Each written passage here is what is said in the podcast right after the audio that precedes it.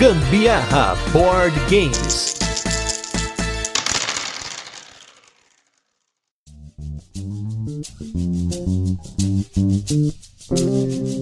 Fala galera, beleza? Aqui é Gustavo Lopes, Gambiarra Board Games, hoje aqui em mais um turno de comentários, esse programa no qual a gente fala sobre assuntos relacionados aos jogos de tabuleiro, que não entram aí nas nossas pautas semanais. E hoje, mais um tema eleito pelos nossos apoiadores lá no Catarse, um tema um tanto curioso, sugestão lá do Anderson Butilheiro, abraço pro Butilheiro que tá sempre mandando ideias de temas pra gente discutir aqui. Nós vamos falar hoje sobre condições de vitória alternativas, olha só, que tema diferente. E aí, pra me acompanhar nessa discussão, que você dois caras, em primeiro lugar, ele que é o cara lá da Lost Token, que tá sempre discutindo, a gente conversa lá pelos grupos e a gente conversa sempre sobre alguns detalhes técnicos dos jogos. Falei, não, esse cara precisa vir aqui pra gente discutir algumas dessas condições, que eu tenho certeza que ele já jogou vários jogos que tem essas condições de vitória alternativa. Estou com ele, Brunão da Lost Token. Tudo bem, Bruno? Fala, galera. Beleza? Só pra não perder o costume aí.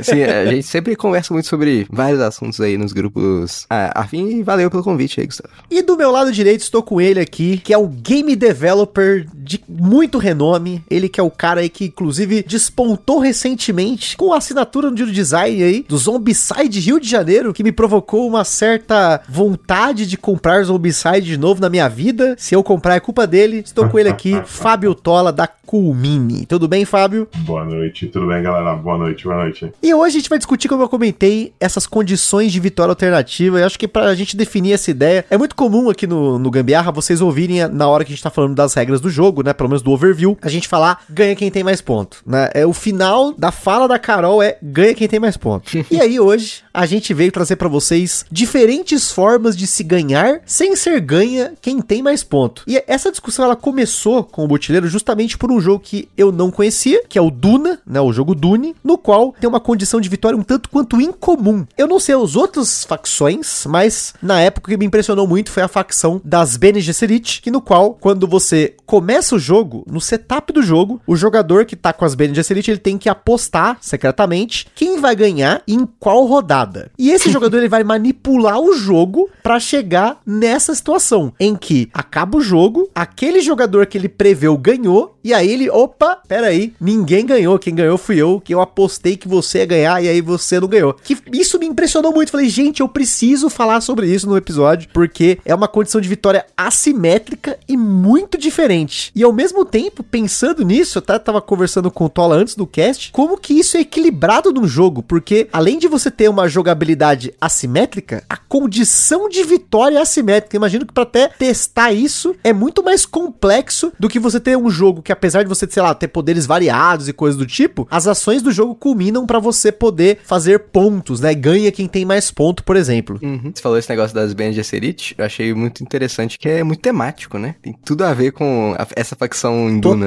Total, né? Me incomoda um pouco, né? Eu lembro de ter jogado duas vezes o Duna, ainda na versão antigona, né? Da Avalon Hill. E uma das vezes que a gente jogou, eu lembro que, na verdade, isso estraga um pouco o jogo se o Bene Gesserit não for muito sutil com quem ele acha que vai ganhar. Entendeu? Por quê? Sim. Porque ele literalmente tira uma facção do jogo, né? Vamos supor que você jogue de um jeito mais explícito. Você fala assim, eu começo a ajudar muito a facção A, né? O cara da facção vai ficar puto da vida, porque ele vai falar, meu, eu não tenho como ganhar, porque se eu ganhar eu vou perder. É uma preocupação, obviamente, que os jogos de 15, 20 anos atrás não tinham nenhuma, né? Engole o choro, é assim que funciona, né? Azar o seu, sim, que eles escolheram você. E sim, não, com certeza, é um pesadelo, é uma coisa muito, muito difícil de se fazer, né? Mas eu acho que dá pra pular um pouquinho, assim, dar um passo pra trás e conversar um pouco sobre, ok, como que se ganha um jogo, né? Tem dois jeitos basicamente diferentes de se ganhar um jogo, que é ou ter mais de alguma coisa, né? Você falou mais ponto de vitória. Eu que tô jogando muito jogo econômico ultimamente, eu penso em muito dinheiro, né? Ganha quem tem mais dinheiro, né? Ganha, acabou, né? É quem tem mais daquilo, que é uma coisa contável, uma coisa, sei lá, escalonável, né? Você consegue ganhando de 1 em 1, de 10 em 10, ou quando você atinge uma condição, né? Quando você atinge uma condição. E essa da Bene Gesserit é muito legal, porque me lembrou um jogo de vaza antigão que eu adoro, chama Vaza Stitch, né? Tem um mosquitinho na capa, ele é meio antigo, meio obscuro assim, mas ele é muito legal, por quê? Porque cada jogador naquela mão escolhe, pegam turnos escolhendo qual é a condição de vitória da rodada, né? Então, você pode ter muitas condições de vitória, mas um jogo onde você escolhe a sua condição de vitória, dentre um monte possível, né? É uma coisa mais fora da caixa, assim, um pouquinho. Isso me lembra um pouco o Red 7, né? O Red 7 tem meio que essa ideia de que, assim, enquanto tá acontecendo ali o jogo, a condição de vitória vai mudando, e aí é a loucura completa, né? É, o Red 7, ele me impressiona muito, inclusive aí já mencionando o Carl Schudick, que é um autor que eu gosto muito, que o próprio Red 7, ele já tem isso, né? A condição de vitória, ela é dinâmica, né? Uhum. Ou seja, cada vez que você tá no seu turno, se você não está ganhando, você troca a condição de vitória para que você possa ganhar. E isso num jogo simples, ok, é tranquilo. Agora, a gente pode escalar isso um pouquinho mais no Innovation, que ele tem várias condições de vitória, mas dependendo da carta que você tem, que tem cartas mais avançadas, pode ser que você tenha uma condição de vitória diferente. E mudou o jogo para você, apesar de provavelmente o outro jogador não souber, né? Teve uma vez que eu peguei uma carta lá que, se eu não me engano, chama Jornalista, que eu precisava ter 10 cartas de um tipo, que é a carta verde. E aí eu fiquei, caramba, nossa, eu tô com 9 aqui, agora eu vou ganhar muito rápido, assim. Então, o jogo mudou pra mim. Mas eu sei que tem jogos que, apesar de não ter jogado, os Pax tem isso, né? No Pax, a condição de vitória, ela muda dependendo do que os jogadores estão fazendo, né? Uhum. No Pax Porfiriana, a condição de vitória, ela é relativa ao atual regime político. Tem, tipo, anarquia, tem diversos regimes ali de momento. E essa mudança de regime, ela é muito importante, porque os jogadores têm algum controle sobre isso, né? E aí você tem que tentar alinhar o momento em que você tem mais de alguma coisa, geralmente, assim, mais com uma das facções, por exemplo, e ali alinhar exatamente com o momento que for aparecer a pontuação e se mudar o regime político perto daquele momento. Tipo assim, você tem que alinhar as estrelas pra você poder ganhar no Pax Porfiriana, por exemplo. E aí, Tola, você comentou uma coisa que eu até deixei aqui na minha pauta, que é a questão de jogos econômicos, né? Inclusive, tem uma discussão muito grande aí, que a gente não teve aqui no Gambiarra ainda, mas eu já tive com outras pessoas, né? Até em outros lugares, em lives aí e tudo mais, que é sobre o conceito de jogo econômico, né? Porque na minha cabeça hoje, a menos que alguém me convença do contrário, o jogo econômico ganha quem tem mais dinheiro, e seja dinheiro, o dinheiro numeral, né, ou seja, por exemplo, num 18XX, ou você ter em algum jogo em que você tem uma economia um pouco diferente, que é a economia por bens, que o bem vale tanto, por escambo, mercado variável e tudo mais, né, mas tem uma coisa muito interessante pra mim, nesses jogos que ganha quem tem mais dinheiro, e que às vezes também tem jogos com ponto de vitória que você usa isso, que é muitas vezes, durante o jogo, o seu dinheiro é o seu ponto, e logo, pra você ganhar alguma coisa no jogo, pra você ganhar ponto, você acaba gastando ponto, e isso é um negócio que eu acho muito interessante, eu não sei, o Tola aqui, gente, é um dos mestres dos 18XX, né? Se você olhar a prateleira do Tola, tem uma coluna inteira de 18XX, né? E aí, acho interessante você comentar um pouquinho, né, sobre esses... Nos 18XX você tem apenas dessa forma de condição de vitória, você tem outros jogos em que você ganha quem tem mais outra coisa sem seu dinheiro, apesar da ação poder ser dinheiro e tudo mais, né?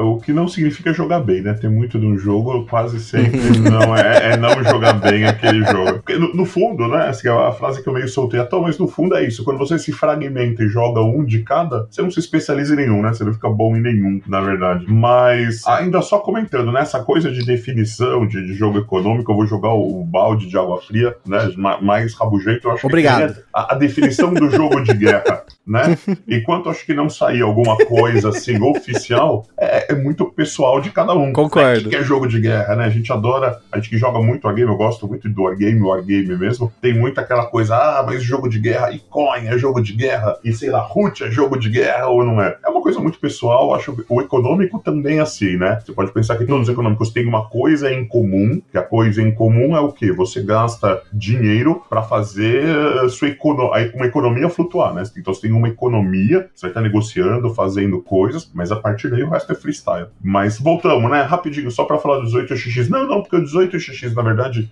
ele é um core muito básico, né? Vou usar outro jogo de trem que não tem nada a ver, mas que é uma comparação que vale. Pensa, sei lá, em todas as expansões do Ticket to Ride, né? Você não consegue imaginar um Ticket to Ride, pelo menos eu não joguei das expansões nenhuma que você ganhava de um jeito diferente, que não fosse fazendo mais pontos por rotas e coisas do gênero, né? 18XX é a mesma coisa, né? O que você precisa ter? Você precisa ter mais dinheiro no fim do jogo. O que é o seu dinheiro no fim do jogo? É basicamente todos os seus assets, né? Todas as ações das empresas que você comprou do gênero durante o jogo, o quanto que elas valem no fim do jogo. Então, o grande segredo do bom jogador 18XX é essa, é saber comprar barato, né? Quando você fala, puxa, essa empresa é uma empresa que eu acho que vai dar um futuro bom. Lá no fim do jogo ela vai estar valendo muito. Toda oportunidade que eu tenho, eu compro a ação dela, né? E essa ação, olha, essa empresa aqui, ou o cara não joga muito bem, ou, putz, ela não vai chegar muito longe, né? Ela tá limitada, tudo, então...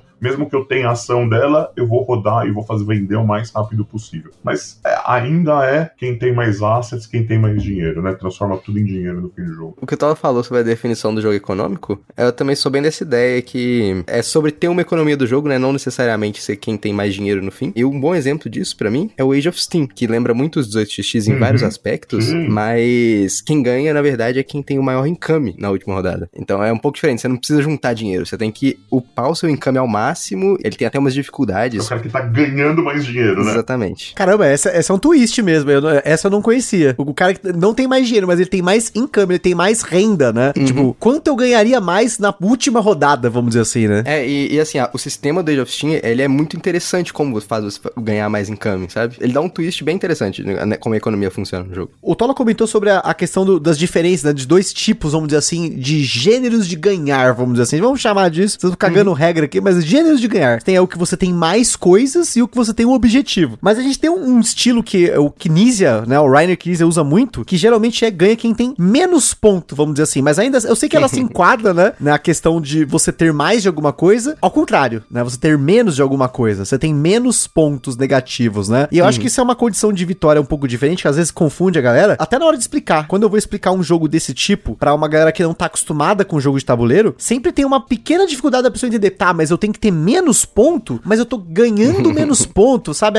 É uma coisa diferente, mas eu acho que ela entra até no psicológico da pessoa, porque normalmente você quer ganhar ponto. Quando você quer evitar ganhar ponto, quando você ganha aquele ponto negativo, ela tem uma reação diferente de quando você está ganhando algo. Eu não sei se vocês já sentiram isso na mesa, ou mesmo vocês sentem isso quando vocês estão jogando um jogo em que você tá ganhando pontos negativos o tempo todo. Uhum. O que a gente comentou disso, das coisas psicológicas, foi nos jogos do UV, né? Ele tem muita coisa disso de ponto negativo. Eu até comentei no nosso episódio do Banquete Odin que, tipo assim, ele podia ter simplesmente colocado todos aqueles -1, podia ser -1. Não faria diferença nenhuma na matemática. Mas ele colocou -1, acho que é exatamente pra dar essa psicologia, porque a gente tem medo, muito mais medo de perder ponto do que vontade de ganhar ponto, muitas vezes, né? Não, com certeza. Eu fico pensando nisso também, porque até jogos... Vou pegar um jogo bem simples, né? O Lhama Dados da Paper Games. É interessante porque no Lhama Dados, pra quem não ouviu, depois tem episódio, você volta aí que você tá conseguindo ouvir um episódio sobre Lhama Dados, ou se você não conhece o jogo, a ideia é que você tem, durante o jogo, fichas negativas que você vai poder ganhar se você sobrar cartas pra você. E em determinado momento do jogo, você pode parar e receber aquela quantidade negativa de pontos. E é curioso porque, se fosse ponto positivo, vamos supor que quanto mais você arrisca, mais pontos você tem, as pessoas teriam mais, assim, gana de querer arriscar mais. Pelo menos eu penso assim. E quando você tem essa coisa do ponto negativo, sempre tem aquela pausa que a pessoa considera, eu estou perdendo 7 pontos nesse momento. Será que eu continuo perdendo 7 pontos ou eu tento novamente jogar esses dados e aí pode ser que eu perca mais?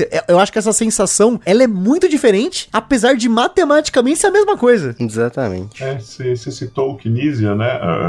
Claro, cara super criativo, assim, pra inventar condições de vitória, tudo. E ainda nessa escala de pontos, né? Quando a gente tá segmentando em quantidade de pontos, o Knizia é o cara que inovou como... ganha o cara que tem mais daquela condição que ele tem menos, né? Eu acho que o Tigres foi o primeiro a usar essa coisa. Sim. Você tem lá 4 cores, mas você precisa estar o quê? Sempre o mais balanceado possível nas 4 cores. Então a pontuação que conta é a da cor que você tá mais fraco, né? E é o jogo que saiu e fez escola, né? Fez escola em pontuação. Deve ter, sei lá, dúzias e dúzias de jogos que é onde você briga pra estar balanceado, né? Onde você pontua, você tem um bônus pelaquela facção que você tem menos, né? Não, e eu acho que nesse caso, pensando novamente falando do equilíbrio do jogo, né? Eu fico imaginando como que ele conseguiu, assim, é claro, o Knizia é um matemático moço, né? O cara é o PhD das galáxias da matemática, né? Mas olha só que coisa maluca. Ele tem que fazer uma matemática no jogo que permita que você ganhe pontos de diversas formas para que a forma mais fraca que você tem vai ser a forma que vai te pontuar no final do jogo. E claro, claro, você vai sempre estar tentando ali. Ah, eu tô com 4, 4, 4, 5. Tá, então o meu ponto aqui é 4. Será que eu tento subir 2 aqui, mas eu vou continuar com 4? E aí fica nessa matemática, eu fico imaginando como que você equilibra um negócio desse. Sem dúvida, é uma parada assim surreal. O Knizia, na hora de falar de jogo de tabuleiro, pensar em matemática, esse pra mim é a referência, né? Obviamente, mas eu fico imaginando como que você consegue equilibrar um negócio desse. É, eu acho que ele é muito mais bonito ainda num jogo como o Tigres. Por quê? Porque força você a não se especializar, né? Não adianta nada, você tá fazendo incrivelmente pontos numa cor, por quê? Sim. Porque você precisa o tempo todo tá trocando de roupa, né? Você precisa o tempo todo tá aqui, agora eu quero pontuar verde, bom, agora eu quero pontuar azul, né? E cada pontuação parece simétrica igual, mas não, né? Depois você joga 2, 3 partidas, você percebe a sutileza, né? De cada cor, de cada tipo lá, de religião, de facção, né? É bonito, é legal, e olhando do ponto de vista do dev, eu não acho que precisou ou ter uma preocupação tão grande de balanceamento, porque ele é um jogo que um pouquinho se autobalanceia, né? E esse tipo de jogo,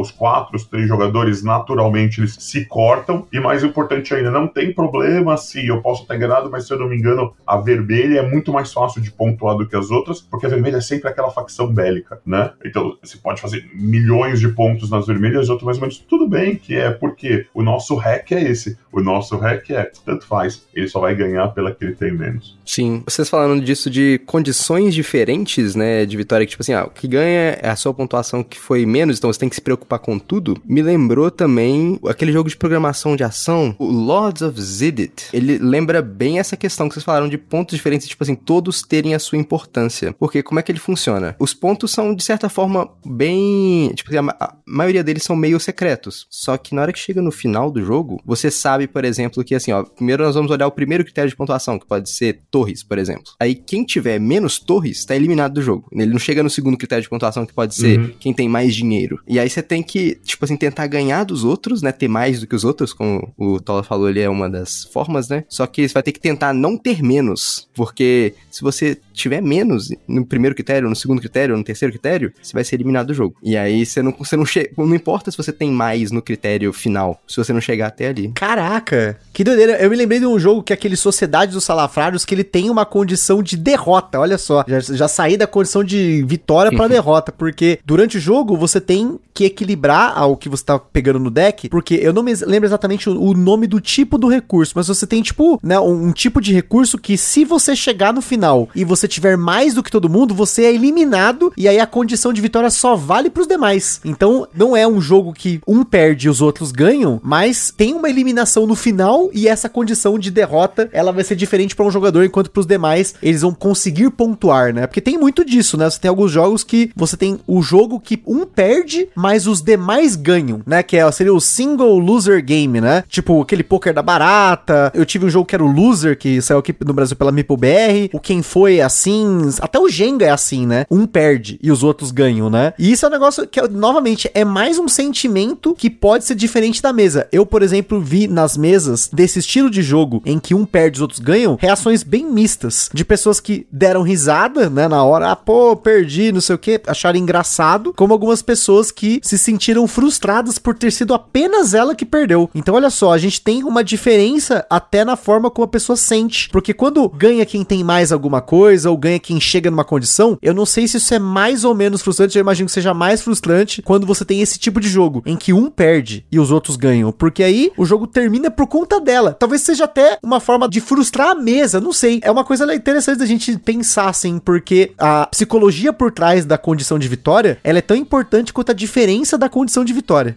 Eu diria que nessas situações em que não é ponto de vitória, né? É uma questão, por exemplo, de condição de derrota, igual você falou. Ou mesmo assim, quando acontece tal condição, pá, alguém ganha ou alguém perde. Eu acho que é menos granular, né? Então, é igual você falou, vai dividir mais opiniões, porque vai ter gente que vai gostar muito do que aconteceu e gente que vai detestar muito o que aconteceu, né? Acho que é uma reação mais forte, digamos assim. Eu vejo muito isso em jogos semi-co-op, como, por exemplo, o Betrayal at House on a Hill e a versão Legacy dele também. também, que é a mesma coisa, digamos assim, em questão de condição de vitória, em que assim, começa o jogo, todo mundo tá entrando numa mansão, e aí em um dado momento do jogo, vai acontecer de alguém virar o vilão, e aí o resto da mesa tem que tentar vencer essa pessoa, e aí isso é loucura, né, porque cada partida o vilão é completamente diferente, a condição de vitória ou de derrota são diferentes, então assim, acontecem, são muitas variações, pode ser que numa partida o pessoal vai, ah não, esse vilão aí foi muito forte, porque deu tudo certo pra pessoa, ou então pode ser o contrário, o vilão pode falar, não, eu nunca tive chance de ganhar, vocês estavam muito fortes, uma coisa assim, sabe, então acho que acontece muito isso que você falou mesmo. É, o Betrayal é o caos, né, o Betrayal é o pesadelo, acho que de se balancear do Dev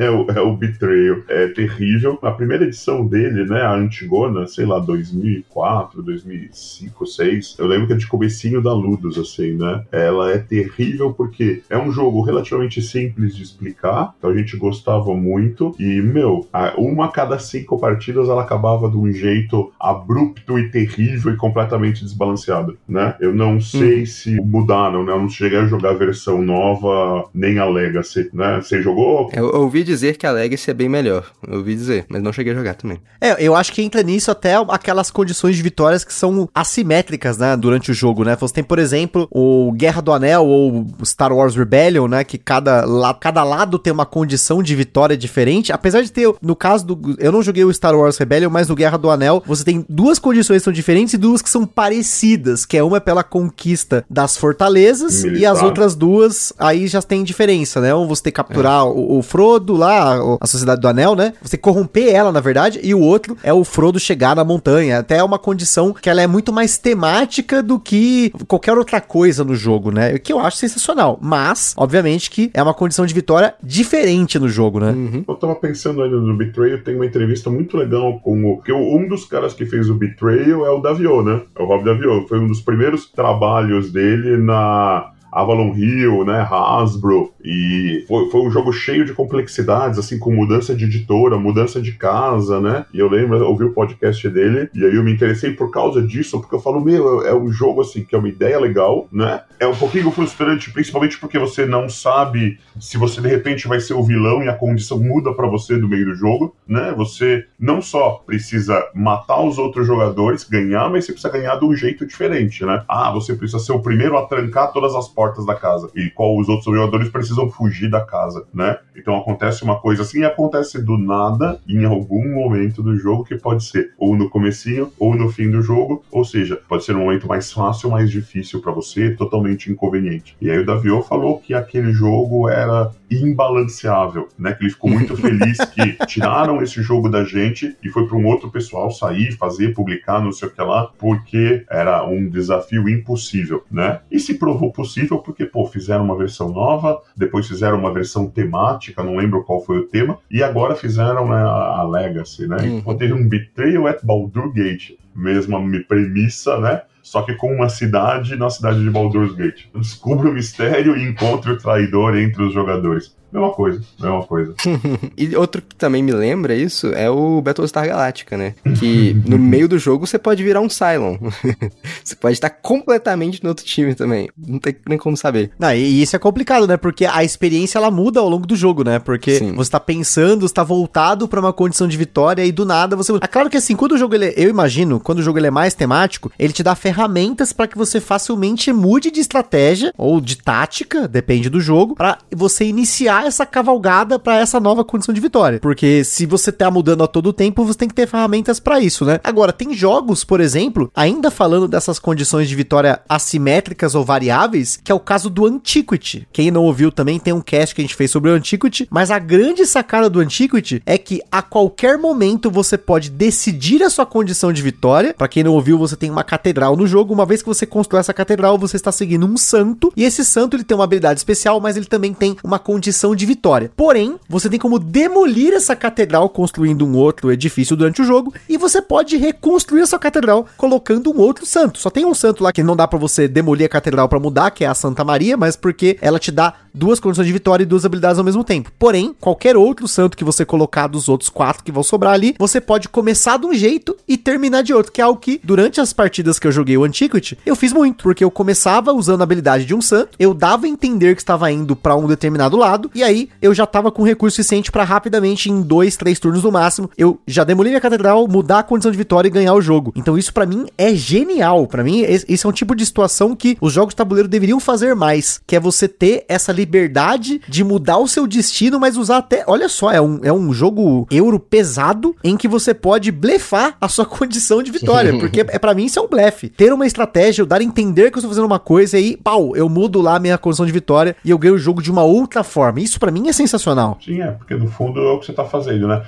sua condição de vitória é escondida, que você revela ela durante o jogo, né, na verdade escolhendo ela durante o jogo. Uhum. É, assim, você falou uma coisa que na verdade é uma das pautas longas e legais, que é isso, né, como a gente tem alguns autores ou alguns segmentos que cada vez se baseiam mais na contagem de pontos, né, no trilho em volta do tabuleiro contando pontos ou ganhando moedinhas, ou pior ainda, preenchendo a planilhinha de pontos no caderninho da planilhinha de pontos no fim do jogo.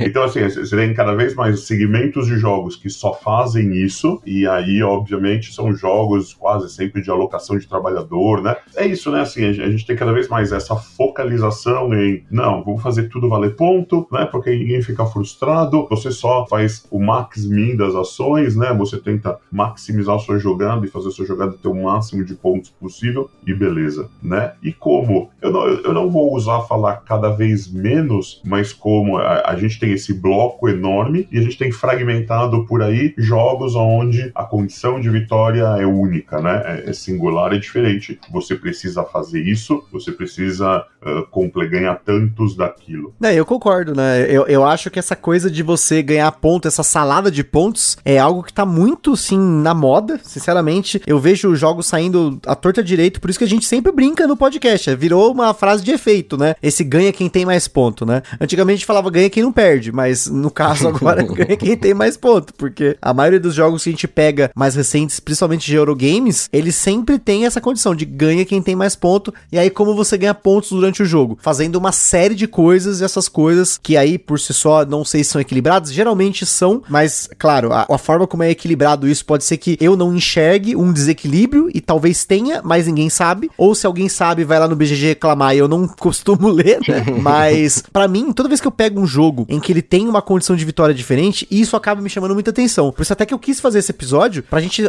conversar sobre vários jogos aqui, que a gente pudesse dar de exemplo que tem essas condições diferenciadas, pra pessoa que tá ouvindo aí poder sair disso, sair desse ganha quem tem mais ponto, fazer ponto e bloquinho de pontos, aí, inclusive fica aí a denúncia que eu não uso os bloquinhos de pontos de nenhum jogo que eu tenho, a denúncia mais ainda porque o Anacrone, que é meu top 1, tem um bloquinho de pontos, mas eu nunca conto com o bloquinho, eu sempre coloco no BG Status lá, eu vou somando os pontos, então meus bloquinhos estão intactos, mas é porque eu realmente não costumo fazer isso com lápis na mesa ali, né, mas é só uma reclamação aleatória aqui. Então você faz com os bloquinhos igual eu faço com consumíveis em joguinho de RPG no videogame, entendeu? Eu guardo pro último boss e nunca uso.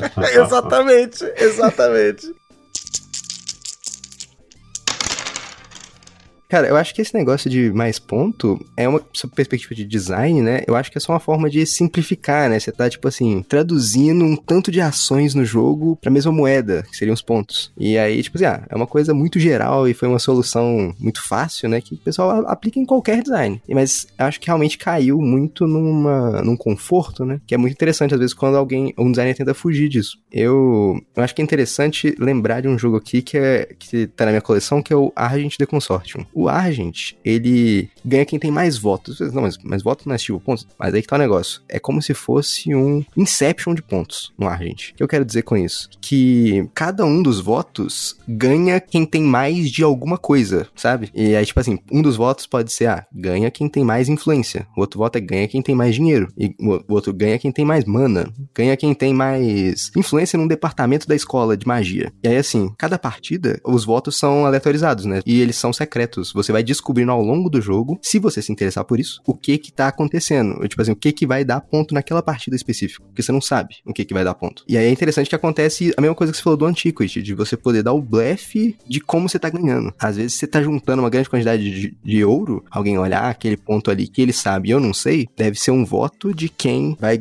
ganhar, quem tem mais ouro. Mas aí às vezes você tá gastando, quer gastar com outras coisas, então você tá tentando enganar as pessoas. Às vezes ganha quem tinha mais mana, você pegou e guardou 3 mana ali, e aí ninguém percebeu, e aí você ganhou o voto porque ninguém quis juntar mana, sabe? Então assim, essa possibilidade do blefe dos pontos ali, igual que você falou no antigo, já é muito divertida, eu diria. É um ângulo de design a ser explorado. Aí. Não, muito louco, né? Sem dúvida. Quando você começou a explicar, eu até tava pensando no Clan, né? Clan, pra quem não ouviu também, pode voltar aí que a gente tem episódio dos 2 Clan, não bastasse onde a gente fez os 2 Clan, que é uma vaza pra 2 jogadores, que dá pra jogar em 4, mas a ideia é que durante o jogo você tá tentando acumular mais de uma determinada facção, né? Quem tiver mais de cada facção vai ganhar o, vamos dizer assim, que nem fosse o voto daquela facção, né? Você tem a moral daquela facção, né? A sacada dele é que você usa as facções pra brigar, pra tentar conseguir as cartas, e depois você vai usar essas cartas que você ganhou, que seria, tipo, entre aspas, ali, o seu exército, pra poder vencer os outros jogadores e manter esses votos, né? É um negócio muito maluco, por isso que eu gosto tanto desse jogo, eu acho muito doido a forma como ele implementa isso, apesar de ser simplista, ele não chega a ser esse nível do Argent, de você ter que descobrir ao longo do jogo o que que tá pontuando, isso que é uma outra coisa muito legal, né? Quando você não sabe o que vai pontuar no jogo, quando a condição de vitória, ela é oculta, né? E você vai descobrindo ao longo do jogo como se ganha. Eu acho que são poucos jogos que fazem isso, sinceramente, assim, na cabeça, assim, eu não consigo pensar em nada. O Zendo, que entrou agora, entrou no BGA, não, mas as pessoas começaram a jogar pra valer no BGA, tem isso, não tem? O Zendo não, desculpa, o Fluxx da Lone Labs, né? Vocês nunca jogaram Fluxx? Não, esse eu nunca joguei. Porra, então, vamos lá. Não sei, joguei faz tempo, não sei se eu lembro, mas basicamente assim, todo mundo começa com algumas cartas na mão, e as cartas, elas têm um monte de coisas, entre elas regras do jogo, tá? Então, você começa sem saber quem ganha, e até que eventualmente alguém baixa uma carta que fala, olha só, essa carta é condição de vitória, ganha quem tiver 10 cartas na mão. Que loucura. E aí outra pessoa então responde falando, opa, que legal, então, eu tenho uma carta que todo mundo, a partir de agora, em vez de comprar uma carta, compra 3 cartas na rodada, né, na sua vez de jogar. Aí vai indo, né, então é o Fluxx, a ideia é isso, é um baralho, né, tem várias também variações, coisas assim, mas você começa sem saber quem ganha, né, como que ganha. Você vai descobrir como que ganha conforme as pessoas jogam, jogam cartas, e óbvio, tem mais de uma carta de vitória. Então, eventualmente, você fala, essa condição não tá muito boa pra mim, quer saber? Agora ganha o cara que bater, que ficar sem carta nenhuma na mão, que vai embora. Caraca, esse realmente me passou batidaço. Eu conheço por nome o Fluxx. É, assim, é uma das piores experiências, pra quem gosta de jogar, gosta de estratégia, é uma das piores experiências que eu já tive, que eu lembro do passado. E eu ouvi de vez em quando o pessoal falando, jogando Fluxx no BGA, não sei o que lá. Eu falei, nossa, colocaram Fluxx no BGA. Então, além de você ter essa experiência ruim, você ainda vai fazer ela jogando 2 vezes por dia, né? Você vai olhar e vai falar, tá, deixa eu ver minha situação aqui. Deixa eu ver as cartas que eu tenho. Então, assim, eles conseguiram a dupla ruim, né? O jogo estranho. E tudo bem, tem galera que gosta, e eu confesso, as primeiras partidas foram divertidas, foram legais pra explorar essa coisa, né? Essa ideia. Mas depois que você vê que você fala que, eu não tenho controle nenhum, né? Eu fico à mercê do que acontece. Beleza, acabou a graça do jogo. Realmente, e tem até, você falando dessas condições de vitória frustrantes, né? Tem uma que, sem dúvida, aqui é uma condição que, pra galera que joga hoje, compara com jogos mais antigos e acaba se frustrando, que é a condição de vitória quando você é o último jogador que sobra, né? Seria o last man standing, né? Você é o cara que sobrou, né? Todo mundo é eliminado do jogo e você sobra. É claro, a gente tem exemplos dos jogos clássicos aí, Banco Imobiliário War, que você tem uma eliminação de jogador, não é uma eliminação de que vai levar 10, 15 minutos, o jogo pode levar horas, né? Porém, é uma condição de vitória que só um ganha, porém, pra ele ganhar, ele tem que ser o único que tá sobrando na mesa, né? Eu acho que essa é um tipo de condição de vitória que, novamente, eu não vejo tanto hoje, porque imagino que por conta dessa frustração que é você ser eliminado e esperar o outro ganhar, quando você vê isso, você vê em jogos muito rápidos, como por exemplo, um jogo que já falei aqui no último turno de comentários e vou repetir porque é um jogo que tá fazendo muito sucesso aqui, que é o Five Cucumber, né? O Funfgurken do Friedemann Friese, que é uma vazinha que você não pode ganhar a sétima vaza, e se você ganha a sétima vaza, você vai ganhando pepinos, e se você pegar 5 pepinos, você é eliminado e tem que esperar o restante dos jogadores jogarem. Mas eu acho que como ele é um jogo rápido e a galera tá engajada na sacanagem, na risada, no tema, que é um tema tosquíssimo, né? Tema de pepinos, é toda hora um trocadilho na mesa. Pelo menos assim, a gente consegue se divertir jogando rápido. Acho que a partida mais demorada que a gente teve aqui foi em 6 pessoas, que ela durou 32 minutos, e teve um cara que foi eliminado, assim, tipo, nos primeiros 10. Mas não é tão comum isso acontecer, pelo menos nas mesas que a gente teve, mas pode acontecer, do cara pegar ali, na primeira rodada, ele pegou uma carta muito ruim, dobrar a carta dele, ele pegou todos os pepinos necessários para ele ser eliminado. Mas é uma condição de vitória que eu acho que ela frustra muito pelo fato da espera, principalmente pela espera, e não pelo fato de você ser derrotado, né? É, na verdade, essa coisa, né, de eliminação de jogador é o marco que separa os jogos antigos dos jogos modernos, né? O Eurogame, estava conversando, eu não sei com quem esses dias aí perguntaram, tá, mas o que define o Eurogame, né? Que agora virou jogo moderno, né? E aí uma das coisas é isso, né? São jogos onde, primeiro, não se tem eliminação de jogadores, todo mundo participa até o fim. E segundo, mais importante e talvez mais polêmico, né? As pessoas têm condição de se ganhar até o fim, ou você não sabe exatamente quem tá ganhando até o fim do jogo, né? Você tem uma boa noção, mas você, pra continuar engajado na partida, você fala, não, pô, talvez eu esteja ganhando, eu esteja em segundo, em último eu não tô, né? Mas você não tem essa certeza até o jogo acabar. É, nesse sentido, Tola, o meu irmão, ele participou de um episódio especial aqui, e tem uma coisa que ele falou que isso começou a ficar na minha cabeça durante muito tempo, que é os jogos em que você tem os pontos escondidos ou que você conta no final, ao invés de você contar ao longo do jogo. Eu sei que isso não tem exatamente a ver com condição de vitória, mas tem a ver com ganhar os jogos, porque ele não gosta de jogos em que você sabe a pontuação ao longo do jogo, porque se ele vê um jogador disparando, isso acaba desmotivando, dependendo de como que você tá jogando o jogo, porque você percebe que ele vai ter uma máquina melhor que a sua, e aí ele tá toda hora ganhando um income, seja de dinheiro, de pontos ali, tá fazendo com que ele dispare. E eu comecei a levar isso muito em consideração na hora de pensar nos jogos, porque você tem jogos, mesmo jogos bem complexos, como é o caso do Agra, em que os pontos que você tem durante o jogo, eles são colocados num saquinho, e aí você só vai descobrir no final do jogo. Porém, você consegue descobrir quando começa a faltar a moeda, e os jogadores precisam trocar esses pontos. Então você começa a perceber, opa, peraí, aquele cara ali tá tocando 10 pontos ali por uma moeda de 10, depois ele tá pegando 2 de 10, tocando por uma de 20, opa, eu já tô tendo uma noção, mas isso fica como parte do jogo, e não como uma coisa que fica escancarada pra você, né? É, eu acho que a moral da história é isso, né, assim, informação aberta é mais ruim do que bom, né? A informação aberta de pontos de vitória, né? Ela causa mais situações ruins para os jogadores, para a mesa, facilita o kingmaking, paralisa mais o jogo, porque você começa a falar quantos pontos eu preciso para, né? E então ela traz uma experiência pior do que esconder, né? Do que deixar essa informação escamoteada de algum jeito. E falando nisso, né? Principalmente essa frase do todo mundo tem condição de ganhar, talvez um gancho também que até inclui essa coisa de ser vitória diferente, eu costumava chamar de um outro jeito, né? Eu costumava chamar, acho que era Hail Mary, mas aí jogando no Cartapalooza, agora recentemente, o Fel usou o termo Shoot the Moon, né? Que é basicamente aquele jogo aonde, né? Isso acontece muito em vazas, não consigo lembrar, mas deve aparecer em algum outro jogo mais curto assim também. Você normalmente faz 2, 3 pontos por partida, que seja, mas você pode, durante sua partida, e principalmente se você estiver perdendo numa situação muito ruim, fazer uma coisa muito doida. A chance dessa coisa doida funcionar é incrivelmente pequena, mas se ela funcionar, em vez de ganhar 2 ou 3 pontos, você ganha 50 pontos, né? Vocês conseguem lembrar algum jogo assim? Cara, de cabeça, sim.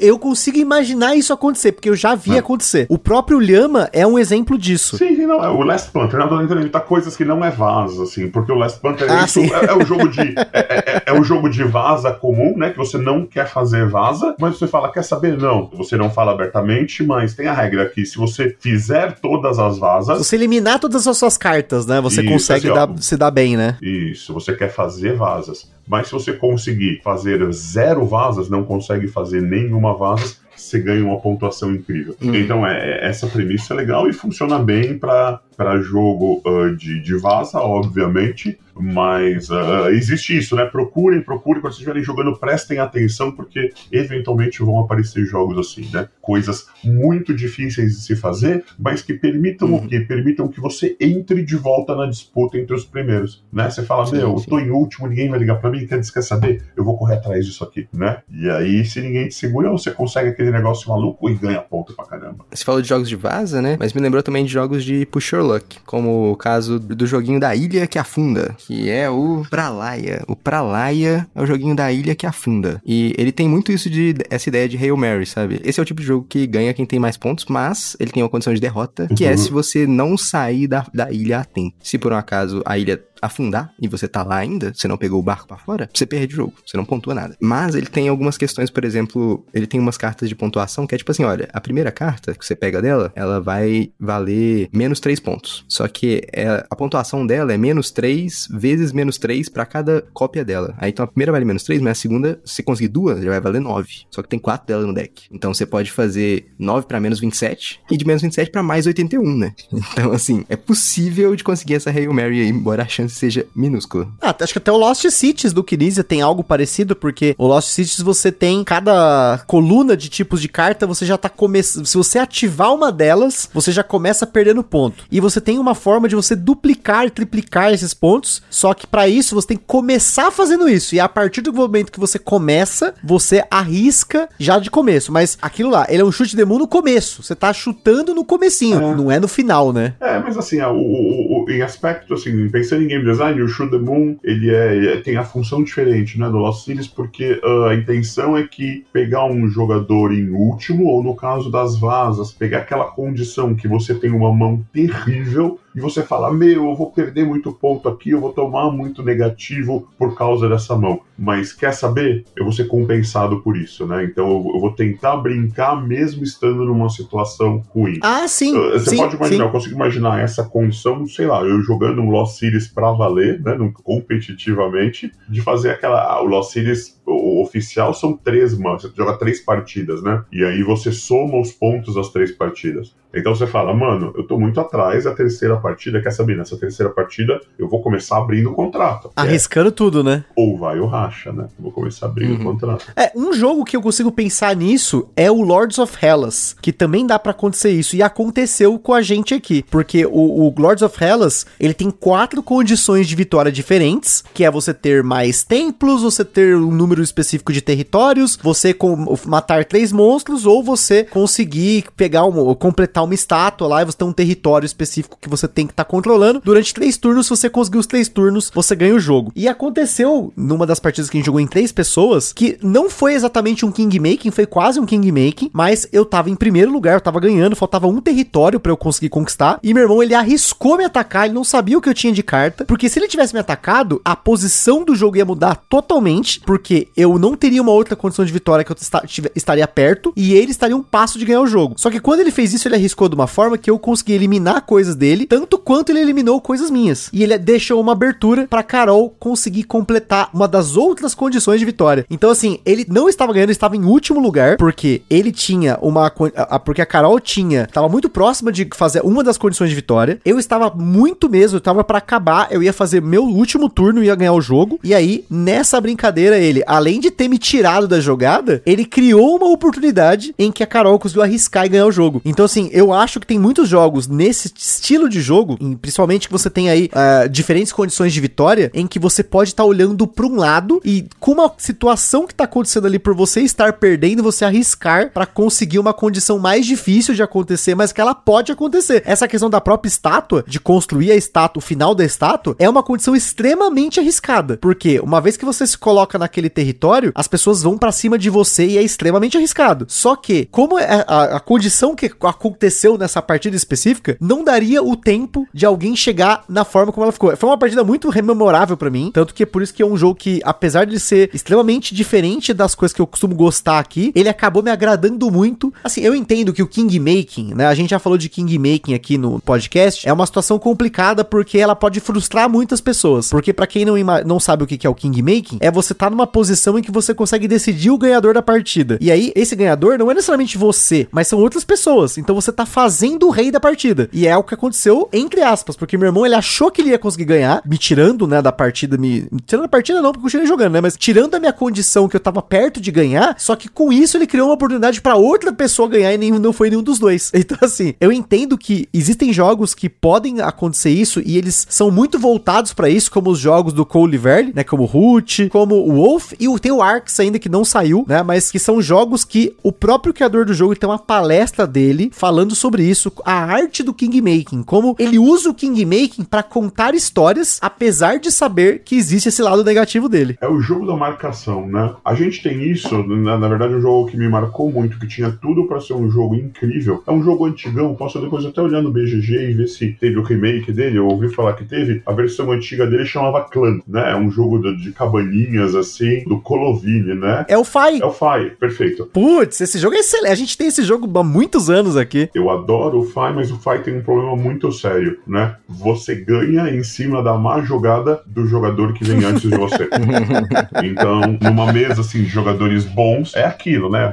Você fica esperando alguém fazer uma jogada ruim. Quando a pessoa faz a jogada ruim, você ganha. Então, isso é muito ruim. E é o que acaba fazendo essa história do jogo da marcação, né? O jogo da marcação é isso. É, agora ele vai ganhar. Todo mundo vai lá e bate nele. Opa, agora é ele que vai ganhar. Todo mundo vai lá e bate nele, né? Até que chega um momento que você não consegue bater no cara que ia ganhar e ele ganha. Sim, isso acontece muito no Wolf. Quando a gente tava jogando, sim. Tipo assim, tinha rodada que era assim, jogando com 4 pessoas. Eu tô completando a minha condição de vitória, mas o próximo jogador também completa a dele, só que eu completo a minha no final da rodada, por exemplo. Aí eu impeço o próximo jogador de completar na minha vez, acho que o próximo jogador impediu a outra condição de vitória do terceiro jogador, entendeu?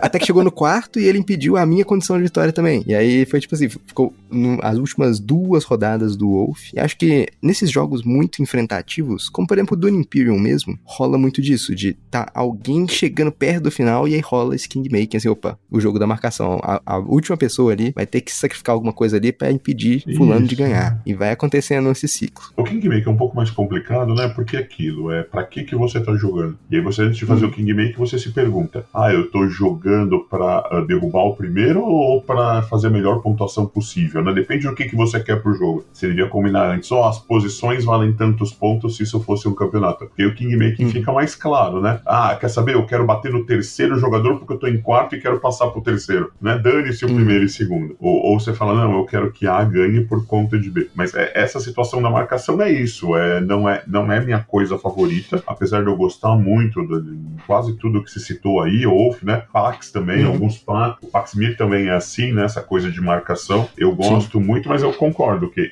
essa etapa final, estamos quase todos ganhando, de vez em quando é frustrante, é chato, né, o jogo perde um pouco o propósito, porque você para de construir, você para de fazer a sua coisa, para você basicamente tentar impedir a vitória do jogador A, e talvez o jogador deva ganhar. Eu também sou desse campo que considera isso um problema, embora eu também adore esses jogos, mas eu também conheço muita gente que adora esse caos do final do jogo, né? Essa imprevisibilidade faz as emoções irem à flor da pele no final, sabe? E a pessoa fica, meu Deus, a pessoa que não achou que fosse ganhar, aí do nada ela tem uma chance, e aí a pessoa fica em pé, ela começa a gritar, não, mas eu vou fazer isso aqui, meu Deus, e aí dá certo, e aí a pessoa ganha, sabe? Então tem os dois lados aí da moeda, eu diria, tem uma parte visceral aí. Não, sem dúvida, e isso entra muito novamente na psicologia do jogo, né? O Tola falou uma frase muito importante pra mim, que é por que você está jogando. Eu acho que assim, todo mundo geralmente começa querendo ganhar, querendo chegar na condição de vitória, mas eu acho que determinados jogos, eles levam você a ter um comportamento diferente na mesa, né? Esse exemplo do Kingmaking é muito claro, por exemplo, com o dono do jogo. A gente fala que é o dono do jogo, apesar da galera reclamar, tem isso sim, fica a denúncia aí que o dono do jogo, ou quem explica o jogo, é muito alvo numa situação dessa, porque muitas vezes você percebe que a decisão que a pessoa tomou, ela não pareceu lógica pra você, pelo menos pra mim não parece, porque ela tem uma situação em que tem, vamos supor, a gente tá jogando em 4 pessoas, eu não estou ganhando, mas eu estou próximo de ganhar, só que os outros jogadores têm tanta chance quanto eu, porém, você, não, eu vou atacar esse jogador, porque aí os motivos são muitos, né, porque eu não gosto dele, ou isso é geralmente difícil, porque você tá jogando geralmente com as pessoas que você gosta, né, mas tudo bem, mas você tem, mas ele é o dono do jogo, ele ganha sempre, não sei o que, Então é uma parada que eu acho que isso mexe muito com as pessoas, por isso que, novamente, você ter jogos que ganha quem tem mais ponto, mas é uma salada de pontos, isso ofusca isso. E, novamente, às vezes o jogo ele não conta ponto ao longo do jogo, ele conta só no final. Então você é ofuscado mais ainda por isso. Você não consegue ficar contando quantos pontos a pessoa tem ao longo do jogo. Tem jogo que dá pra você fazer isso, porque a pontuação, você sabe como pontua no final do jogo, mas você tem aquela tabelinha, né, que nem o Tola comentou. Você vai jogar, por exemplo, um Arnak, um Brasil, você sabe o que pontua no final. Você consegue, se você tiver a prática o suficiente, de olhar pro tabuleiro do jogador e falar, poxa, eu acho que esse cara tá com mais ou menos uns 50 e poucos pontos. E você começa a marcar aquele jogador mais do que os demais. Mas nem todo mundo tem essa pegada. Então a decisão no momento em que ela te tira alguma coisa pra que você não ganhe, ela é muito mais emocional do que lógica. Uhum. É, e sim, você falou uma coisa, tem coisa mais broxante do que último turno. Ah, o que, que você vai fazer agora? Deixa eu ver aqui o que, que me dá mais ponto na minha última jogada.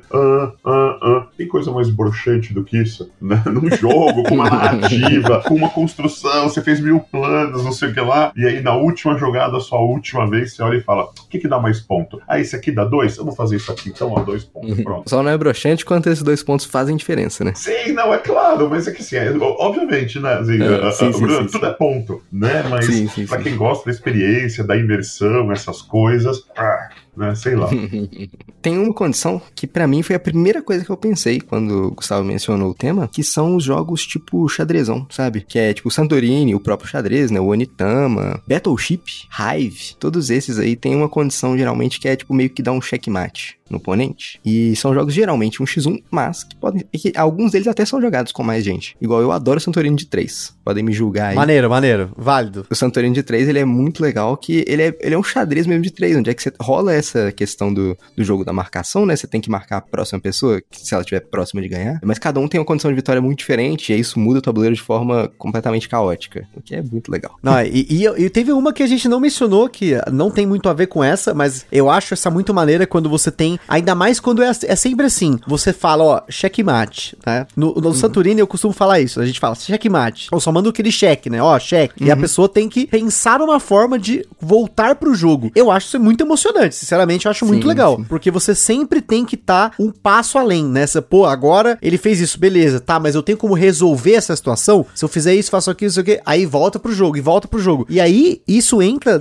qualquer condição de vitória poderia se fazer dessa forma, mas não são todos os jogos que conseguem fazer na clareza, por exemplo, de um Santorini, que eu acho pra mim um jogo genial. Pra mim o Santorini é um jogo genial. Eu sei que ele tem a coisa dos poderes, tem uma galera que não gosta, que prefere um jogo mais cru, mas eu acho o Santorini mais interessante ainda, porque com o poder variado do seu personagem, você consegue mudar o jogo de forma muito inesperada, né? Poxa, mas o meu poder, ele faz um negócio que eu posso cair daqui de cima e ganhar. E eu crio uma situação em que o meu próximo turno eu vou me jogar e aí eu vou ganhar, né? Até a gente falou isso no cast do Santorini, quem não ouviu também tem cast sobre o Santorini aqui, que essa emoção do fim do jogo é muito interessante. O que pra mim é diferente de um jogo, por exemplo, de corrida. Claro, nem todos os jogos, tem jogos de corrida excelentes, mas eu me incomodo um pouco quando o jogo, ele é simplesmente uma corrida em que eu tenho que ganhar mais pontos e acabar quando ganham esses pontos. Nem sempre esses jogos não me agradam, mas já teve casos de jogos que você começa a focar muito no que o Tola falou. Ah, o que me dá mais pontinhos do que os outros, cara? Ah, esse aqui, então vou fazer isso aqui. E isso acaba sendo uma experiência que é o caso do Viticulture, que eu já falei algumas vezes aqui no Gambiarra, mas que o motivo pelo qual ele incomodou a gente na época, e nós não jogamos apenas uma partida, foram 3 partidas, é que eu não estava interagindo o quanto eu gostaria, eu tava mais pensando assim, tá, mas o que me dá mais pontinhos aqui? Ah, essa carta aqui me dá mais pontos, beleza. E aí, a gente ficava nessa de tipo, tá, o que eu faço aqui no jogo pra sempre ganhar essa corridinha? É diferente, por exemplo, do caso do Living Forest, que foi um jogo que a gente jogou recentemente, e que ele tem 3 corridas que vão acontecendo ao mesmo tempo, e os jogadores tentam se equilibrar, e isso é muito legal, porque se você vê que um jogador tá investindo numa situação específica, como por exemplo, incêndio, o cara tá pagando muito incêndio, os outros jogadores têm que equilibrar isso, pra que ele não faça só mais do mesmo, e aí esse jogador vai precisar se equilibrar de novo, poxa, o que eu vou fazer agora pra poder correr pro outro lado? Eu vou fazer cartas, ou eu vou fazer as minhas plantações, lá, plantar árvore, por exemplo, aí ele vai na árvore, só que aí você percebe, pô, aquele cara tá chegando perto, eu vou tentar impedir ele de fazer essa árvore, não sei, dependendo do número de jogadores, tem um o número de árvores que sai lá e tudo mais, mas eu acho que quando você implementa dessa forma em que o jogo equilibra a interação, a corrida faz sentido, o que é diferente do Viticulture, que pelo menos, pensando assim, você pode ter o bloqueio da alocação de trabalhadores, mas você tem ferramentas para driblar isso durante o jogo.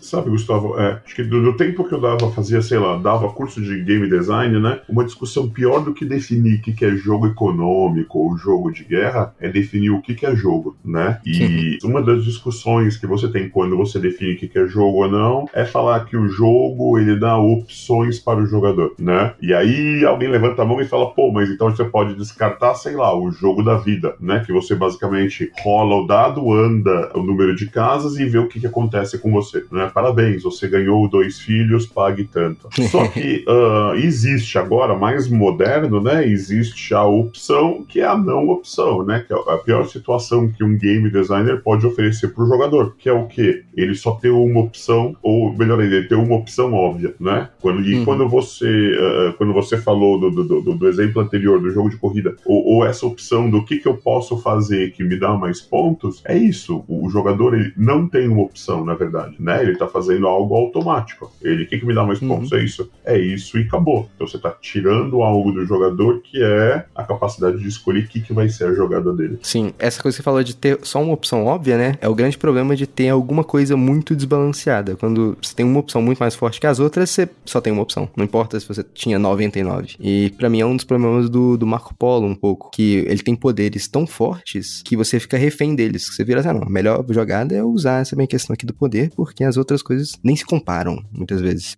E é algo que me incomoda um pouco no Marco Polo. Então, um determinado momento eu não joguei Marco Polo a exaustão, né? Eu tô explorando um pouquinho o Carnegie agora, e o Carnegie, pelo que eu tenho visto, tem uma abertura, assim, que é muito, muito forte, né? Que também é a não jogada. Mas aí a grande graça é isso, é tentar bater a não jogada, né? Será que eu consigo fazer alguma coisa melhor do que isso? Né? Então, por um tempo, talvez fique interessante, mas obviamente quebra, né? Depois de um tempo, fala, não, mas agora não faz mais sentido. Né? Eu não lembro quem foi exatamente que falou, se foi aqui no podcast ou se eu ouvi em algum grupo, mas a pessoa falou mais ou menos o seguinte, que é uma frase muito interessante, que pra ele, todo jogo é quebrado. A gente que não sabe aonde ele está quebrado. Porque dificilmente um jogo não é quebrado, porque ele não foi testado à exaustão, ao ponto de você ter absoluta certeza que o jogo tem o equilíbrio perfeito. E até porque, se ele tem o equilíbrio perfeito, talvez ele não seja tão interessante, porque você vai ter escolhas óbvias, porque essas escolhas já foram equilibradas. É uma parada muito foda de você pensar, e principalmente pensando em condição de vitória, porque se você tem uma forma de ganhar que parece mais forte que as outras, a menos que todos os jogadores considerem isso, você vai ter uma péssima experiência. Eu já tive casos, por exemplo,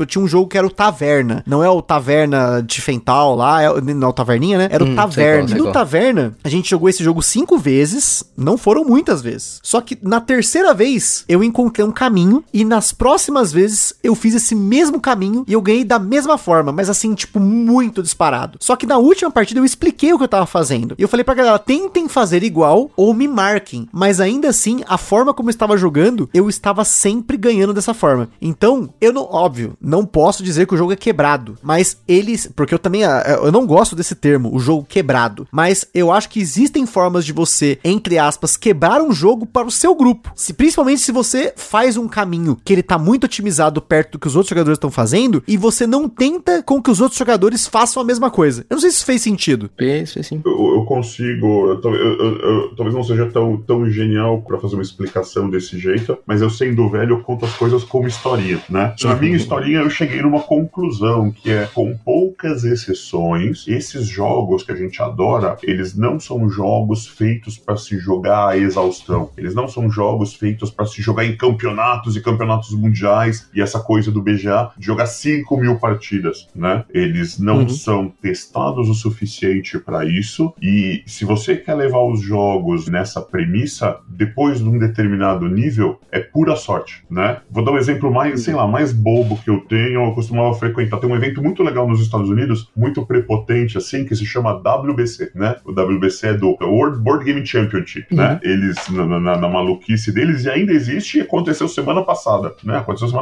lá, e já tem 30 anos, né? Olha que maluquice. Vamos contar, que acho que essa história é curiosíssima, é legal. São 10 dias, né? Na verdade são 14 dias de convenção, mas os 4 primeiros dias é só de um wargame, então são 10 dias de convenção, onde se tem simultaneamente 100 campeonatos de 100 jogos diferentes, tá? E aí as pessoas votam, os participantes votam que jogos que tem que cair e jogos que tem que entrar pro ano seguinte, né? Sempre caem 10 e sempre entram 10, né? E aí eu morava fora e eu adorava essa convenção por outros motivos, mas eventualmente eu andava jogando alguma coisa competitiva, né? E jogava sempre.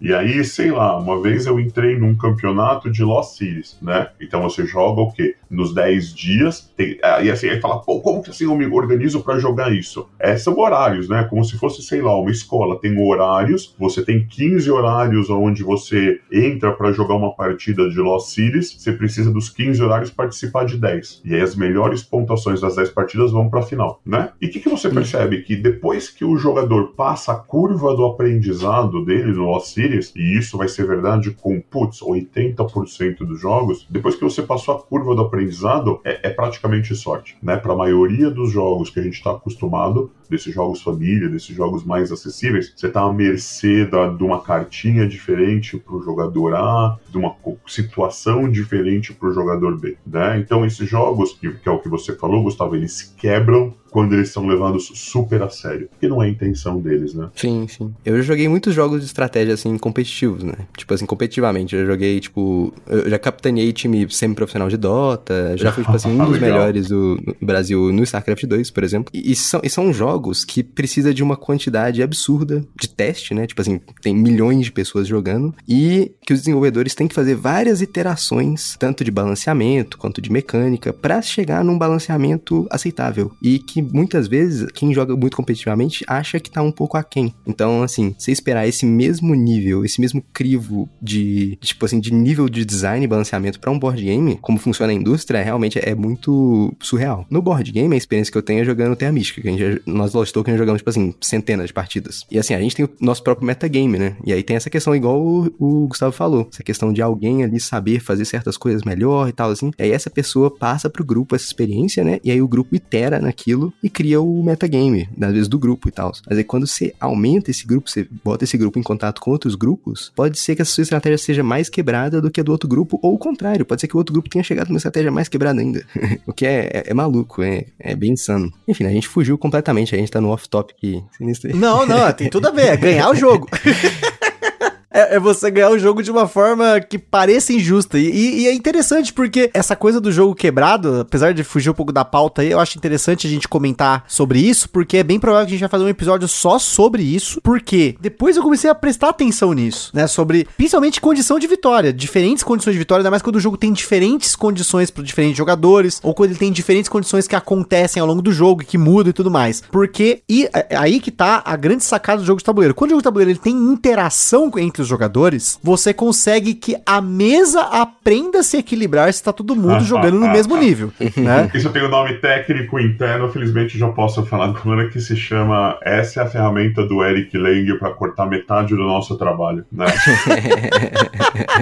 Eu entrei no dev do Rising Sun, né? Quando eu entrei, a gente tava começando o dev do Rising Sun na Commit, acho que 6 anos atrás, alguma coisa assim. E aí, o Fel era o lead, eu tava lá como segundo dev do Rising Sun, e as reuniões que a gente fazia com o Eric eram basicamente isso, né? Pô, Eric, mas isso aqui parece meio quebrado, hein? Esse poder aqui eu não tô gostando muito, não. E aí a resposta do Eric é, então, comecem testando ele, joguem ele com outros jogadores que são experientes, né? Joguem ele numa mesa que todos os outros jogadores da mesa vão sentir que esse cara é mais forte, e aí o ecossistema se resolve sozinho, né? Esse vai ser o cara que vai ser mais marcado, que vai tomar mais coisas, ninguém vai querer fazer a aliança com ele, ou o cara da aliança dele vai estar mais tentado atraí-lo por conta disso, né? Então, na verdade, esse é o truque, a mágica do chapéu, para você poder fazer um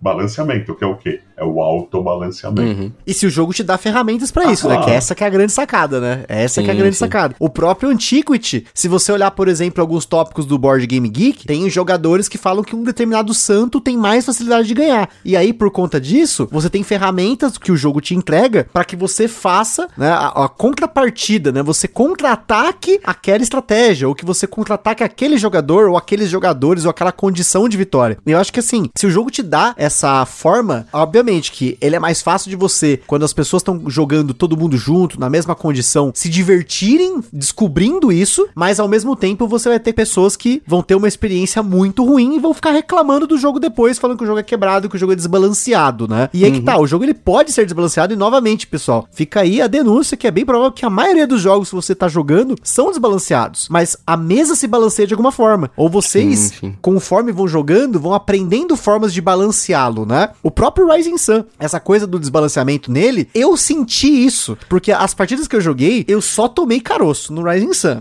Não apenas isso, mas eu tinha a impressão de que havia uma facção, que era a facção vermelha, que eu não lembro o nome dela, que ela transformava moedas em ronins, que ela era muito forte. E assim, era forte ao ponto de que, como eu era o dono do jogo, as pessoas me atacavam, mas não era eu que tava usando essa facção, era a Carol. E a Carol chegou num nível que ela dobrou os pontos em cima de todo mundo, porque enquanto tava todo mundo preocupado em bater em mim e não em balancear a mesa, o jogo dela foi disparando absurdo, mas pode ser que se numa outra situação essa facção seja usada diferente e alguém consiga, né, bloqueá-la ou bloquear essa habilidade dela de alguma forma, as pessoas sintam outra coisa no meio do jogo, sinto que talvez a outra facção que tá sendo usada pra bater nela seja mais forte, e assim por diante, porque quando você sai da simetria no jogo e começa a ter uma simetria, seja ela construída como no caso do Blood Rage, já que a gente tá falando do Eric Lang, você tem uma assimetria que ela é criada ao longo do jogo, ou no caso do Anki, em que você, apesar de ter um poder variado, você consegue mudar o seu personagem, criando ali caminhos para que ele seja mais forte, pegando monstros para que só você possa usar, né? Novamente a gente fez aí o cast sobre o Anki, eu acho que isso é diferente de quando você tem um poder assimétrico e a pessoa jogue diferente do começo. Tanto que no começo do hobby, eu sinceramente não gostava disso. Eu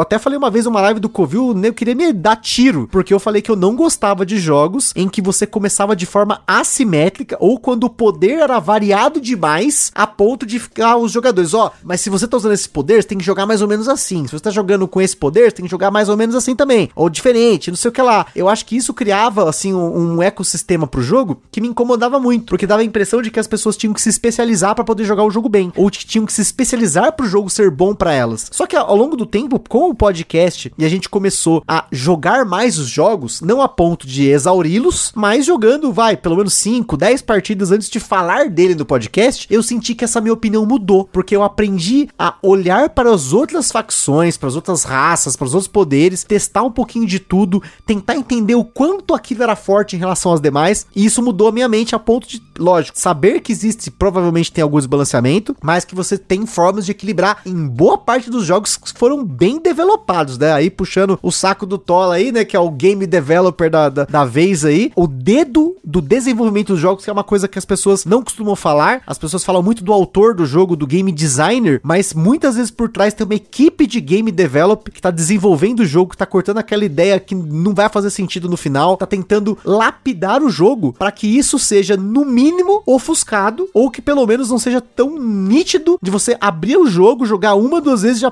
mas é isso aqui, sabe, tipo, eu imagino que, aí eu queria até que o Tola desse essa abordagem aí, pensando não só na forma como você ganha o jogo, mas na forma como você joga o jogo. A gente já fugiu um pouco do tema, mas eu acho que pra você ganhar, você tem que jogar bem, e pra você jogar bem, você tem que saber jogar, né, eu acho que tudo faz meio que um ciclo aqui, né. Eu acho que o jogo que todo mundo já jogou um pouquinho, que deve ter sentido isso também, minhas duas partidas foram assim, jogando, sei lá, Root, né, jogando com o vagabundo do Root, né, as duas primeiras a gente saiu literalmente bravo, assim, chateado, porque na primeira o vagabundo deu um baile na gente, era a primeira partida de todo mundo, o vagabundo deu um baile na gente, a segunda, quem jogar de vagabundo tá ferrado agora, a gente não conseguia marcar ele, né, levou um tempo até a gente perceber as sutilezas do jogo, para poder falar, não, agora tudo bem, agora a gente sabe como jogar, né, não é tão, talvez, scriptado como o Gustavo falou, mas a gente sabe que tem que ser certas condições, porque senão sim, você tá dando o ouro pro vagabundo, né, você tá dando o ouro pro bandido. fudido, literalmente.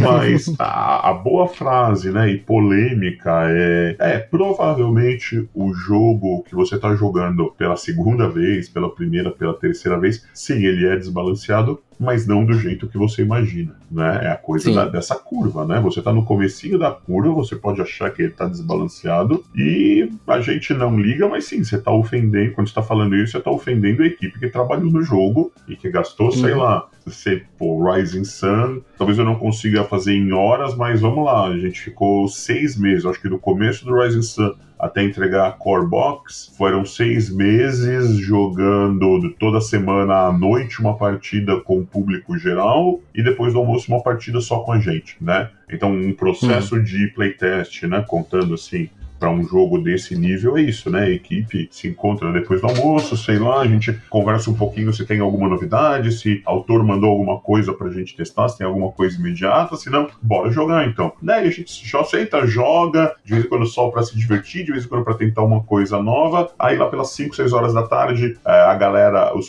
nossos playtesters, eles trabalham tudo, então a gente tem sempre um horário de playtest à noitinha, né? Aí já tem que limpar e arrumar a mesa, porque vem a galera pro segundo jogo do dia e jogam até 10, 11 horas da noite, e aí a gente faz grupos específicos, de vez em quando, ó, a gente quer só novato, de vez em quando, ah, não, a gente quer só o pessoal cracudo, o pessoal que já tá jogando com a gente faz tempo o jogo, né, e é isso, poxa vida, 6 meses fazendo isso, testando desse jeito, quando você joga pela segunda vez e fala, esse negócio aqui que troca a moedinha pro Ronin tá quebrado, né?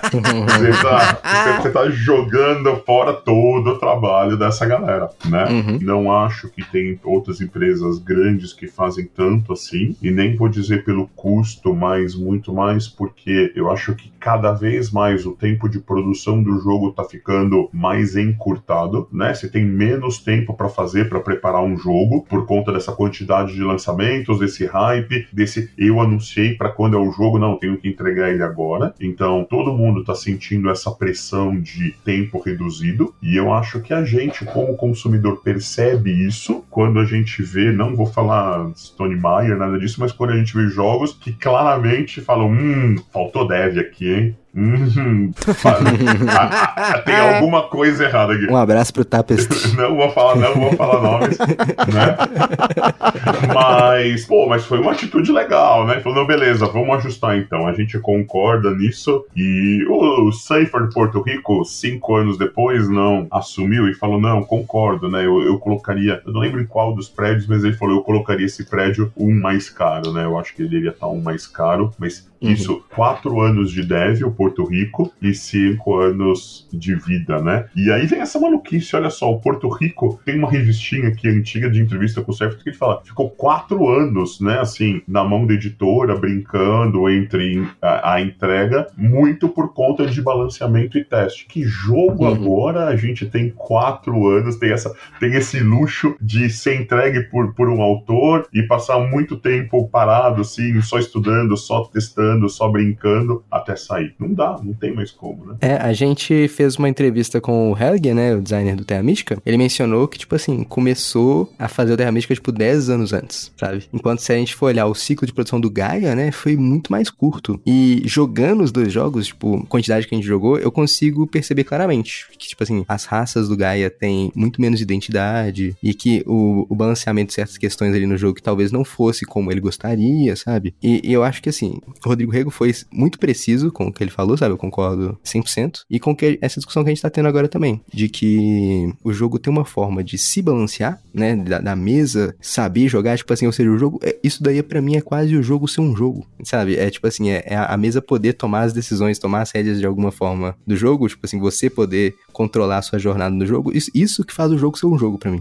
Eu também concordo. Eu acho que é uma forma da gente aprender mais sobre os jogos, né? De você querer encarar mais. E eu, recentemente, de ouvir mais de uma pessoa sobre essa coisa de como os jogos eles estão cada dia mais, não diria descartáveis, mas as pessoas jogam menos. Assim, elas jogam menos partidas de um jogo, principalmente quando ele tá apenas físico. Acho que essa sacada de colocar os jogos online, eu não gosto da experiência de jogar online, mas eu entendo que online você tem muito mais pessoas com muito mais tempo pra poder fazer muito mais partidas e enxergar certas coisas que você tendo aí o playtest físico, você tá pensando na experiência e não na matemática e não, né, vamos dizer assim, no core do jogo, né? O Bruno deve ter mais experiência do que eu, assim, eu não sou tão fã do Terra Mística, assim, mas o Terra Mística teve esse aspecto muito forte online, né? Logo depois que saiu, de ter uma plataforma própria e o pessoal abrir as estatísticas e entender o que foi isso, não foi? Teve um processo assim, não teve? Tipo, tem um site que chama Snellman, né? Onde é que o pessoal, a gente inclusive já jogou muito lá, tem campeonatos, inclusive, direto e reto, e o pessoal coleta todo tipo de estatística, fez tantos pontos com tal coisa, deixou de fazer, e isso desenvolveu muito o metagame do jogo, né? Ao ponto de que o autor pegou e fez a, entre aspas, correção, né, de balanceamento, ele falou, tal facção, nesse mapa aqui, ela começa com 5 pontos a mais, essa outra aqui começa com 5 a menos, e aí isso que mantém o Terra Mística ainda muito, muito competitivo, porque ele conseguiu balancear de acordo com as estatísticas, e agora com o BGA ele tem muito mais estatísticas, inclusive, tá sendo testado as novas versões aí, igual o Age of Innovation, umas coisas aí que estão pra vir do Terra Mística por lá. Entendi, legal. No WBC, né, as pessoas, assim, toscamente, e é claro, sem ter toda essa plataforma digital, né, sem ter dados, assim, de centenas de pessoas jogando, mas o que se faz é o clássico, o bid de por pontos de vitória pra começar jogando com essa posição, ou essa casa, né? O melhor jeito que as pessoas veem quando aparentemente você tem esse desbalanceio é isso, né? Você fala, pessoal, a gente vai jogar com as regras normais, mas eu já vi bid, por exemplo, por lugar pra sentar na mesa. Então, ao invés de sortear o lugar, você fala, eu começo com menos 1 ponto de vitória, eu começo com menos 2, eu começo com menos 3. Ganhou, que lugar você quer sentar? Eu quero ser o último, né? É bastante comum isso. Depois, sim, se jogar muito tempo e todo mundo fala, mas é verdade. Olha só, a gente tem X partidas e o cara que começa jogando ganha na maioria das vezes. No Root, por exemplo, o primeiro jogador tem uma vantagem tangível, né? E no caso do Terra Mística, a versão de campeonato, né, tem esse bid pelas raças, porque, assim, por mais que seja bem balanceado as raças, né, a cada condição de cada partida, ela é naturalmente desbalanceada, porque você, dependendo do bônus que saiu aqui e ali, uma raça vai ser super favorecida naquela partida. A mesa inteira de jogadores experientes vão falar, olha, essa raça aqui tá muito boa. Aí a pessoa vai falar, eu tô tentando bidar essa raça aqui. Aí começa o leilão de pontos, né, pra ver quantos pontos eu vou ter que pagar por ter essa raça que a gente percebe como sendo melhor naquela partida especificamente. Caraca, você vê o nível que chega pra conseguir, vamos dizer assim, balancear um jogo a um nível de que a condição de vitória pra todo mundo vai ser a mesma. E aí não tô falando de condição do como você ganha, mas sim como você faz pra chegar, né, ao ponto de estar dentro do jogo. Eu não sei se faz sentido, mas eu acho que tem uma diferença entre como você ganha, né, tipo, é assim que ganha, e como você vai fazer pra poder ganhar no jogo, né, por isso que, novamente, né, eu acho que a gente chega aqui num determinado momento que, apesar de a gente ter muitas condições de vitória diferentes, dependendo de como o jogo é feito, as regras do jogo, vai influenciar muito na experiência, porque a mesma condição de vitória em jogos diferentes, dependendo da forma como isso é implementado, ele vai levar uma experiência boa, por exemplo, sempre você vai ter ali aquela competitividade muito forte, como você pode ter esse caso em que você tem um Kingmaker, ou você ter um jogador que ele tem uma abertura melhor, que ele tem uma, vamos dizer assim, uma condição, um combo melhor que faz com que ele se destaque do que os demais, e aí você talvez, dependendo do jogo, você não tenha ferramentas de catch the leader, né, que é você tentar pegar o líder, né, você chegar, alcançá-lo de alguma forma, ou mesmo esse chute the moon, né, que o Tola comentou, que é você fazer uma ação que ela é muito arriscada, mas que se ela der certo, você vai arrebentar no jogo, né. Eu acho que é isso, se vocês tiverem alguma condição de vitória diferente pra poder comentar aí, essa é a hora pra gente fazer aquele fechamento. Eu tenho aqui do Twilight Struggle, né, cara? Que ele tem várias condições de vitória e derrota diferentes. Por exemplo, uma coisa que acontece em várias partidas é você tem um certo combinho ali que você consegue fazer. Se você deixar se o Defcon ficar muito baixo, você consegue fazer o Defcon chegar a 0 na vez do adversário. E, tipo, sem ele esperar, e aí ele perde automaticamente. Tem um tanto de mini questões no Twilight Struggle que você consegue fazer ganhar ou perder de forma abrupta. Caramba, essa de ganhar ou perder de forma abrupta é complicado, né? Porque você tem jogos que você tem que acumular uma determinada coisa, ou você tem que chegar numa condição que, se essa condição ela é provocada pra outro jogador perder, eu acho, apesar de achar interessante, é bem complicado, né? Assim, como jogar um x1, né? Não tem tanto esse problema, né? É um x1, né? Então, assim, você tá forçando uma situação que pode ser que você ganhe, mas você não ganha também te prejudicou um bocado, né? Assim, você ficou pra trás por ter tentado, né? Verdade. É, eu não sei, deixa eu dar uma olhada no armário aqui. Eu vejo um monte de wargame, né? E assim, tem uma série, um tipo de wargames que, na verdade, e é curioso isso, pra gente falar de condições de vitória curiosas, é que você começa em situações diferentes, né? Porque historicamente era um lado mais forte contra o mais fraco, e você ganha ou perde se você tiver um resultado melhor do que o resultado histórico, né? Então, você pode até perder, mas se você perder e resistir por mais tempo do que o resultado histórico, você ganhou, né? Você foi dizimado, você foi destruído, você deu rout, né? Suas tropas fugiram, mas ainda assim você ganhou, né? Então é quando você tá não brigando por pontos, mas você tá brigando por ser melhor ou pior do que um patamar histórico, assim, que se tenta replicar. Né? Essa coisa dos wargames é diferente também, é muito específica, é muito especializada, né? Para quem gosta da coisa, porque você jogar uma partida onde você está numa situação de desvantagem, tudo seu é pior, e você sabe que por 6 rodadas, que dá umas 3 horas de jogo, você só vai apanhar,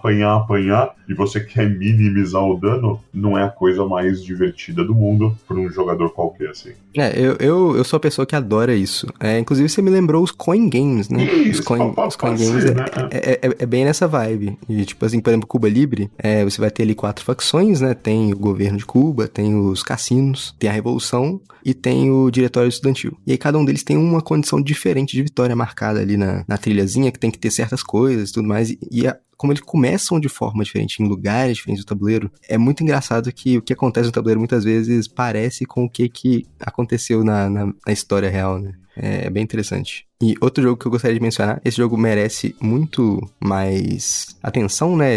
É o que você falou esse negócio de, você vai apanhar por 6 rodadas e tal, eventualmente você vai conseguir, talvez, ficar melhor. É o Three Kingdoms Redux, né? Que pra mim foi o meu jogo favorito de 3 pessoas. E eu joguei exatamente com a facção que começa mais fraca. Tipo assim, você começa muito mais fraco. Tipo assim, quem começa mais forte tem 5 capitães pra fazer ações. É como se você tivesse 5 trabalhadores. Você que tá o mais fraco, acho que você começa com 3, sabe? E aí ao longo do jogo você vai ganhando mais e vai chegando até o ponto que você pode talvez passar e ganhar o jogo. É bem interessante. É, o próprio Twilight Struggle que você comentou, né? E apesar de não ser tão... Assim, você nitidamente percebe que os Estados Unidos começa mais fraco e ao longo do jogo, se você passou, você conseguir atravessar aquele ponto de virada, você começa a ganhar força, né? Você ganha aquele momentum, né? E aí sim, que no meu caso, por exemplo, é o ponto que eu não consegui chegar aqui nas partidas que a gente jogou, que é, tipo, você chegar naquele momento de virada. Eu acho isso muito legal, apesar de não ser necessariamente uma condição de vitória diferente, mas é uma condição de jogo diferente que pode levar à vitória. E isso é uma coisa que não é tão explorada, talvez por conta dessa experiência ser muito diferente, né? A pessoa não tá acostumada a estar num handicap ali, ela está mais fraca. Ela pode achar isso injusto. Pô, mas é sempre injusto começar assim. Não necessariamente. Se você conseguir virar, acho que essa virada, esse ponto de virada é muito interessante.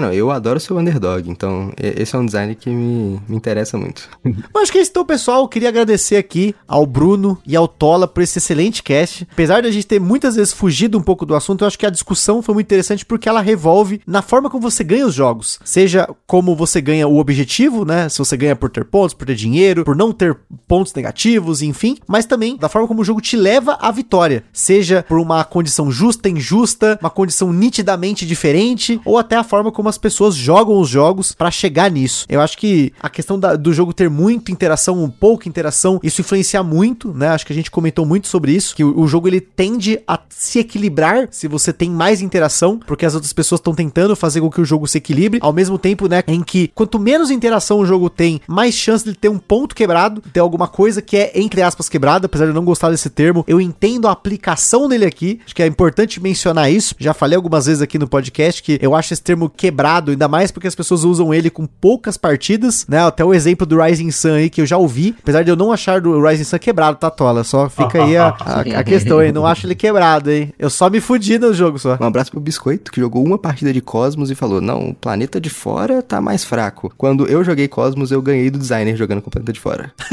Tá vendo? É complicado, gente. Então, antes de você chegar a essa conclusão, jogue muito o jogo. Jogue muito, mas jogue assim, a exaustão. Talvez a sua exaustão seja menor que o limite da sua paciência, mas eu acho que é importante mencionar isso porque tem todo um design envolvido nos jogos, pra que você tenha diferentes diferentes condições de vitória, mas diferentes formas de ganhar o jogo. E é importante a gente sempre tentar entender esses jogos, não do ponto competitivo. Talvez você não seja a sua intenção, né? Se tornar um jogador mestre num agrícola. Mas talvez seja interessante você entender, principalmente quando você acha isso. Eu acho que tem um desbalanceio. Será que é um desbalanceio? Existem formas de você, obviamente, chegar nisso, mas a gente vai deixar isso para um outro programa. Hoje, eu acho que a gente cumpriu o objetivo, até deu um extra para vocês aqui. Então, novamente, aí, muito obrigado, Brunão, e muito obrigado, Tola. Pô, a gente que agradece, meu. Obrigado. Sempre bom falar de jogo, de tabuleiro. Sempre. Valeu pela oportunidade. É, valeu mesmo, Gustavo, pelo convite aí. Foi um ótimo cast, cara. Valeu, curti muito conversar com você e conhecer o Tola, falar aí de jogo de tabuleiro, design, essas coisas que é